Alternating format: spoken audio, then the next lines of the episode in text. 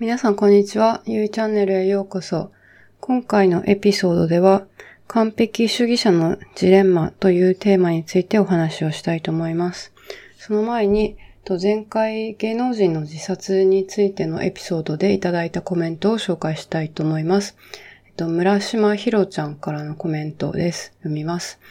自分の尺度は自分で決めればよいことです。しかし、比べるものが仲のいい友人であったり、職場の人間であったりするのがノーマルな人間。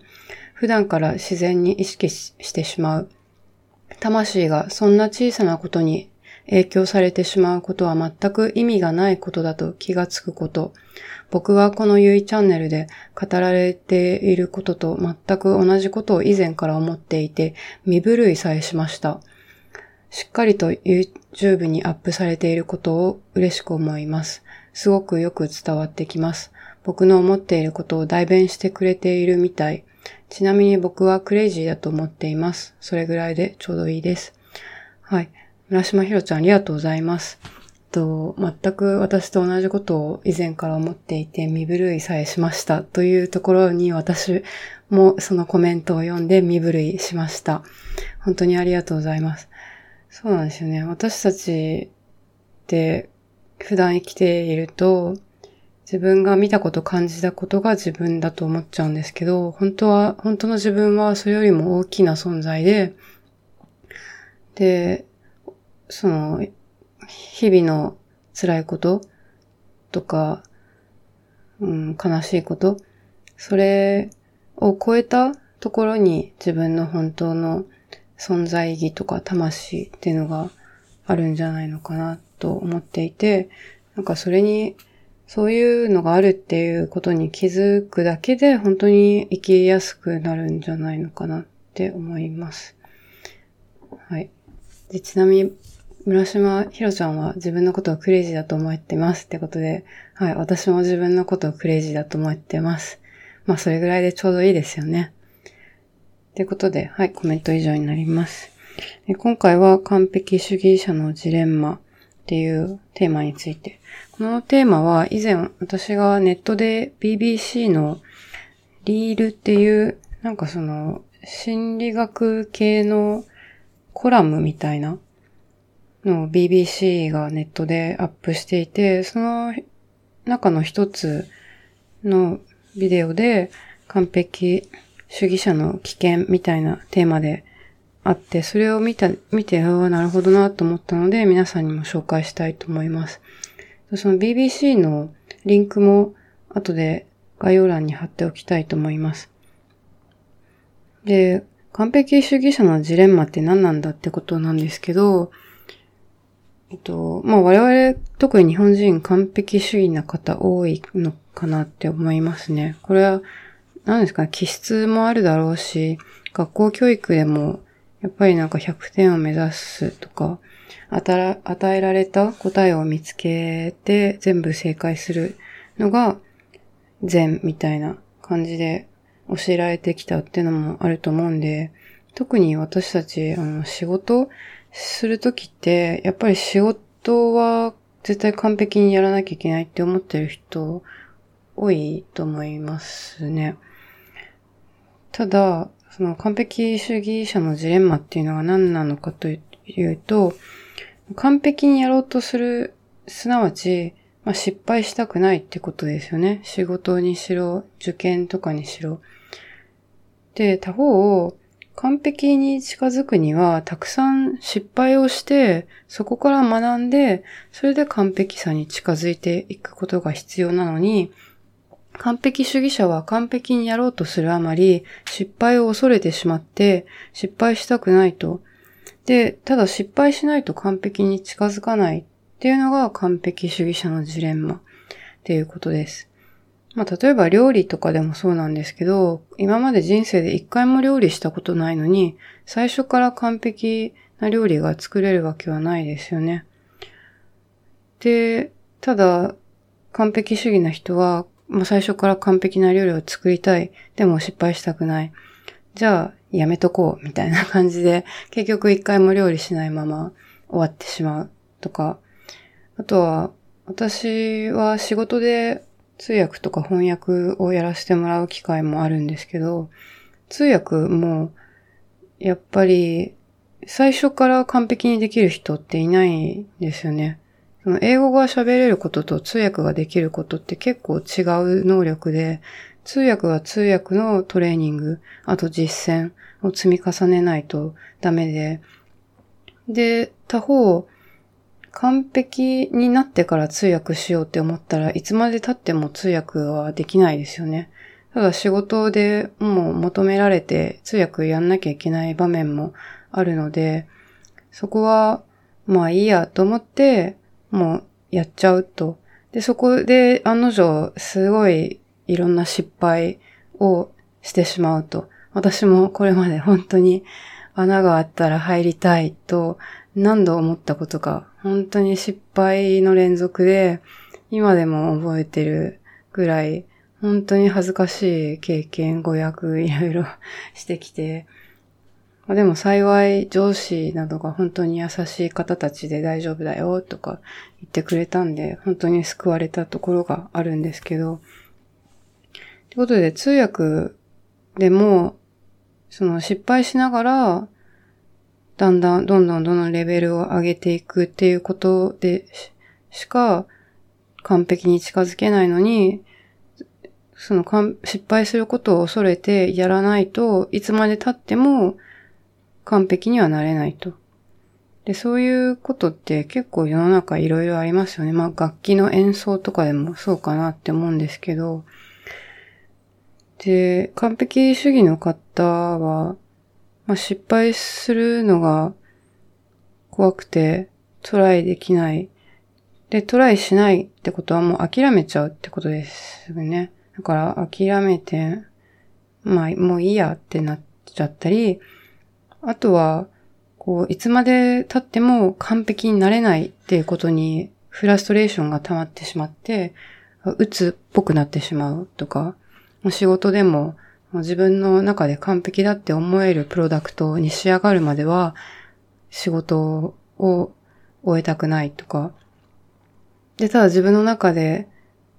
完璧だって思ったプロダクトも上司に見せたら全然ダメとか言われることもあって、それでまた落ち込んじゃうとか。で、そうやって、まあもう落ち込んでもういいや、もう諦めよう、もうやるのやめようって思ったら、そもそも最初の目的だった、このことを完璧にやりたいっていうこと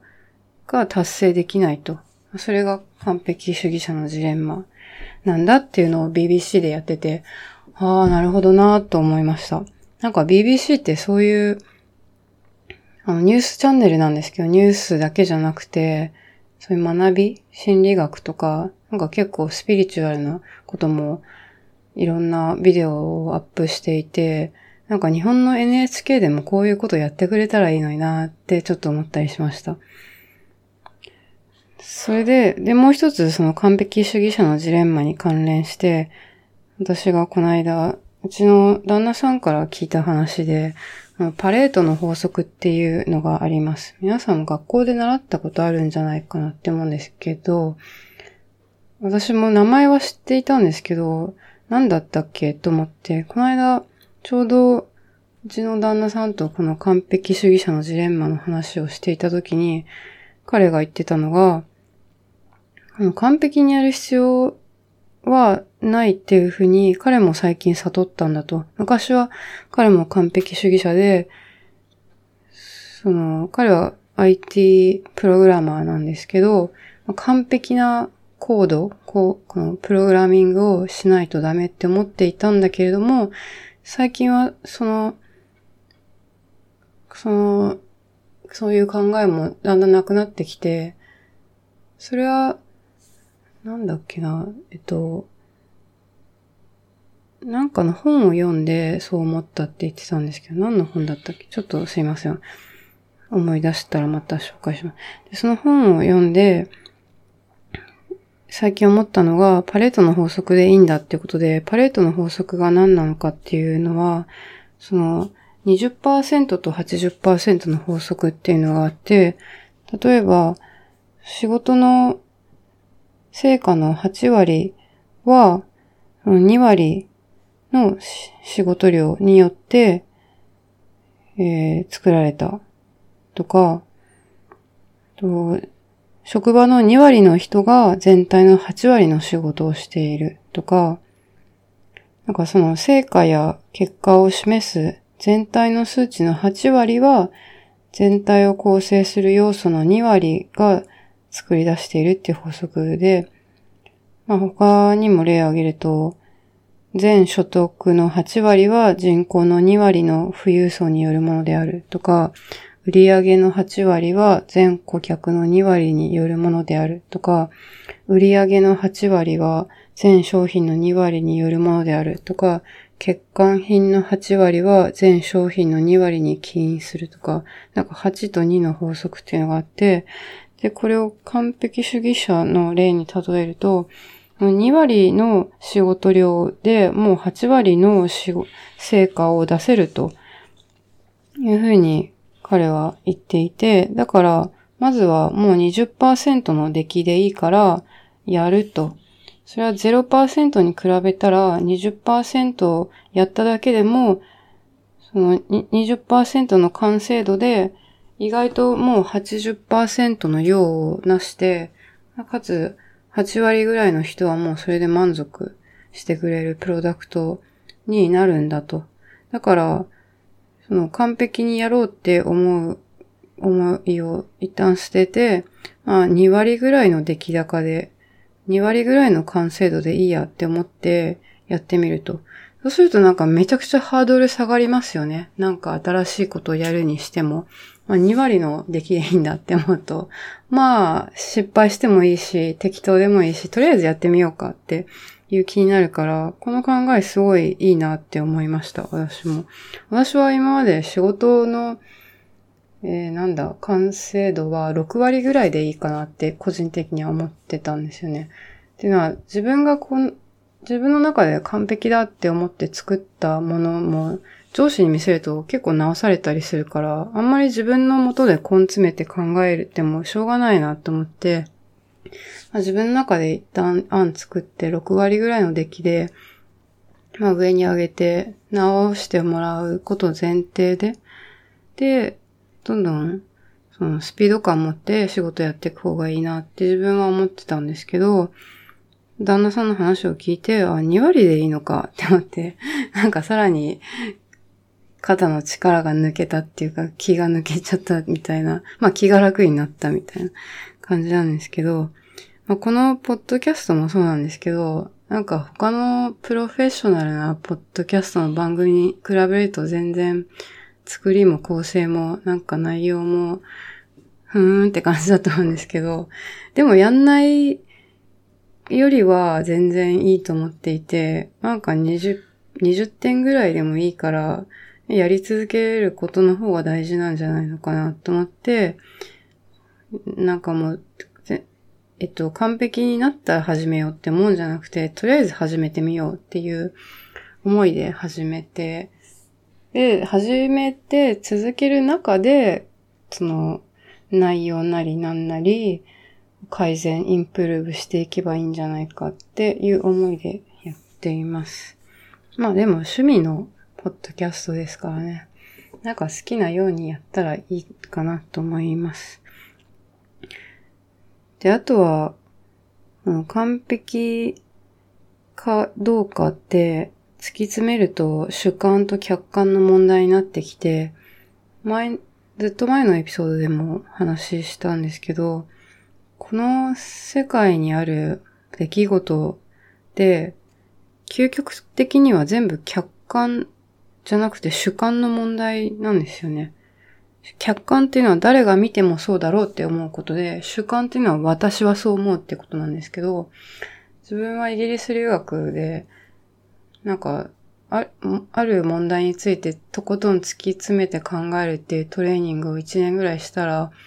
なんか社会のいろんな問題って究極的にはみんな主観の問題に行き着いてしまうんだなと思って、ある出来事をどう解釈するかって、1万人いれば1万通りの解釈があって、じゃあどれが完璧な解釈なんですかって聞かれても、みんなそれぞれ自分が完璧だと思った解釈をしているっていうことに尽きると思うんですよね。だから完璧っていうのも、その概念を突き詰めると何が完璧なんだっていう風になってしまうので、あんまり完璧にやろうとか、そもそも思わなくていいんだっていうのも一つありますよね。はい。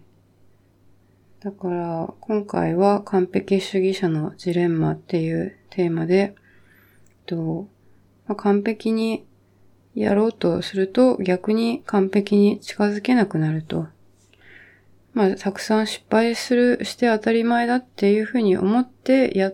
もう20%ぐらいの出来高で、とりあえずやってしまった方がいいと。で、この失敗するっていうことも、人生における経験っていう意味ではすごい貴重なことだと思います。前のエピソードとかで話してきたワンネスとか、私たちの生きる意味は、この三次元の世界で肉体を持って物理的な経験をすることだっていうことを言ったんですけど、この経験するっていうことは本当にこの肉体を持って三次元の世界でしかできないと。もし私たちが死んで魂の世界に行ったら、魂は生きるけど肉体はもういないと。そこの世界では思ったことがすぐ、その、叶えられてしまう。でも逆にそうすると失敗するっていう経験ってできないのかなって思いました。だから今私たちが三次元の世界にいる間は、えっと、自分が頭で思ったことやりたいなって思ったことがすぐには叶えられないような設定になっているわけですね。だから今生きてるからこそ失敗することができるんじゃないかっていうふうにも思います。だから失敗することって全然ダメなことじゃなくて、むしろこの体を持って生きている間にしかできないすごい貴重な経験なんじゃないかなって思いました。はい。ということで今日は以上になります。また次回会いましょう。バイバイ。